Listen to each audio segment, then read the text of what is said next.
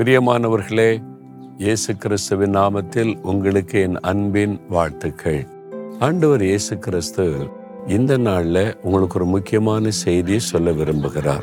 கவனமா கேட்குறீங்களா உங்களோட ஆண்டவர் பேசுகிறார். உங்களுக்கு ஒரு ஆசிர்வாதத்தை கொடுக்க விரும்புகிறார். ஏன் தெரியுமா? சில சமயத்தில் நீங்க என்ன சொல்றீங்க? ஆண்டவர் கூட என்ன கைவிட்டாருப்பா. நான் கைவிடப்பட்டுட்டேன் அப்படின்னு நினைக்கிறீங்களா? ஏசை ஐம்பத்தி நாலாம் அதிகார ஏழாம் வசனத்துல ஆண்டவரே சொல்றாரு இமை பொழுது உன்னை கைவிட்டேன் ஆனாலும் உருக்கமான இறக்கங்களால் உன்னை சேர்த்து கொள்ளுவேன்.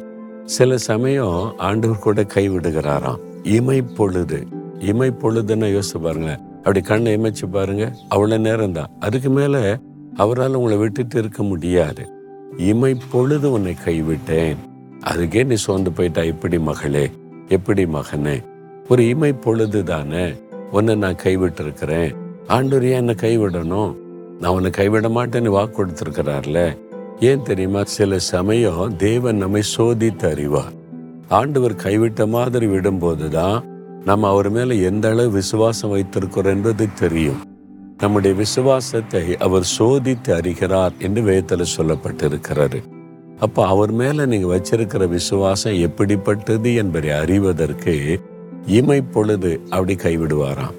இப்போ வீட்டில் சின்ன குழந்தைகள் விளையாடும் போது திடீர்னு தாய் வந்து ஒழிச்சுக்குவாங்க பார்த்துருக்கீங்களா? குழந்தை அப்படியே பதறும். அம்மா எங்க? அம்மா எங்க? ஐயோ அம்மா எங்க? அம்மா எங்க போயிட்டாங்கன்னு அந்த தாய் ஒளிஞ்சிருந்து பார்ப்பாங்க. அது குழந்தை கைவிட்டதுக்கு அர்த்தம் இல்லை. கொஞ்சம் தனியா விட்டு அந்த குழந்தை எப்படி நடக்கிறது என்று ரியாக்ட் பண்றதுன்னு பார்ப்பதற்கு அதே மாதிரி இந்த ஆண்டவரும் இமை பொழுது நம்மை கைவிட்டு நம்ம ஆண்டவரை சார்ந்து கொள்றோமா? அவரை விசுவாசிக்கிறோமா? அவர் இங்கே தான் இருக்கிறார் என் கூட தான் இருக்குன்னு சொல்லி விசுவாசிக்கிறோமா என்பதை சோதித்து அறிவதற்கு. அப்பவே பயந்துருவோம். சில குழந்தைகள் பாருங்க அம்மா நீ இங்கே தான் இருக்கிற எனக்கு தெரியும். நீ என்னை விட்டுட்டு எங்கே போக மாட்டேன் வீட்டுக்குள்ளே தான் இருக்குன்னு மகிழ்ச்சியாக சொல்லும் பாருங்க. தாய்க்கு அது சந்தோஷம். ஆண்டவரே நீங்கள் கைவிட்ட மாதிரி நீங்கள் சொல்கிறீங்க நீங்கள் என்னை கைவிட மாட்டீங்க. என் கூட தான் இருக்கேன். என்னை விட்டுட்டு எங்கே போவீங்க? எனக்கு வாக்கு கொடுத்துருக்குறீங்க. அப்படி சொல்லி பாருங்க ஆண்டோடைய உள்ள மகளும்.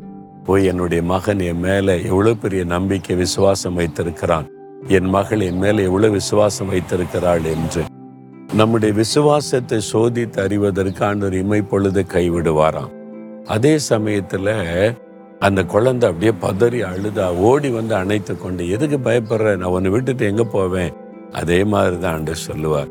எதுக்கு பயப்படுற? எதுக்கு சோர்ந்து போற? கைவிட்ட மாதிரி தெரியுதா? உன்னை விட்டு நான் எங்க போவேன்? உன்னை விட்டு விலக மாட்டேன் நீ வாக்கு கொடுத்திருக்கிறேன்ல அப்படின்னு ஆண்டவர் சொல்லுகிறார். இன்றைக்கு ஆண்டவர் கைவிட்ட மாதிரி தெரியுதா? ஆண்டவரை மறந்துட்ட மாதிரி தெரியுதா? ஆண்டவர் தான் சொல்றார் என் மகனே மகளே இமை பொழுது உன்னை கைவிட்ட அவ்வளவுதான். நான் உன்னை விட்டு எங்கேயும் போக மாட்டேன். உனக்கு வாக்கு கொடுத்திருக்கிறேன்ல. உருக்கமான இறக்கங்களால் உன்னை சேர்த்து கொள்ளுகிறேன். என்று ஆண்டவர் உங்களை பார்த்து சொல்றார். எவ்வளவு அற்புதமான அன்பான ஆண்டவர் பார்த்தீங்களா? அப்போ சொல்லுங்க ஆண்டவரே இமை பொழுது என்னை கைவிட்டாலும் என்னை உருக்கமான இறக்கங்களால் சேர்த்து கொண்டீரே. முக ஸ்தோத்திரம்னு சொல்லுங்க உடனே சந்தோஷம் வந்துடும் ஆண்டவரே உம்முடைய அன்புக்காக ஸ்தோத்திரம். இமை பொழுது என்னை கைவிட்டீர் உருக்கமான இறக்கங்களால் சேர்த்து கொண்டீர் அதற்காக ஸ்தோத்திரம். இயேசுவின் நாமத்தில் ஆமேன் ஆமேன்.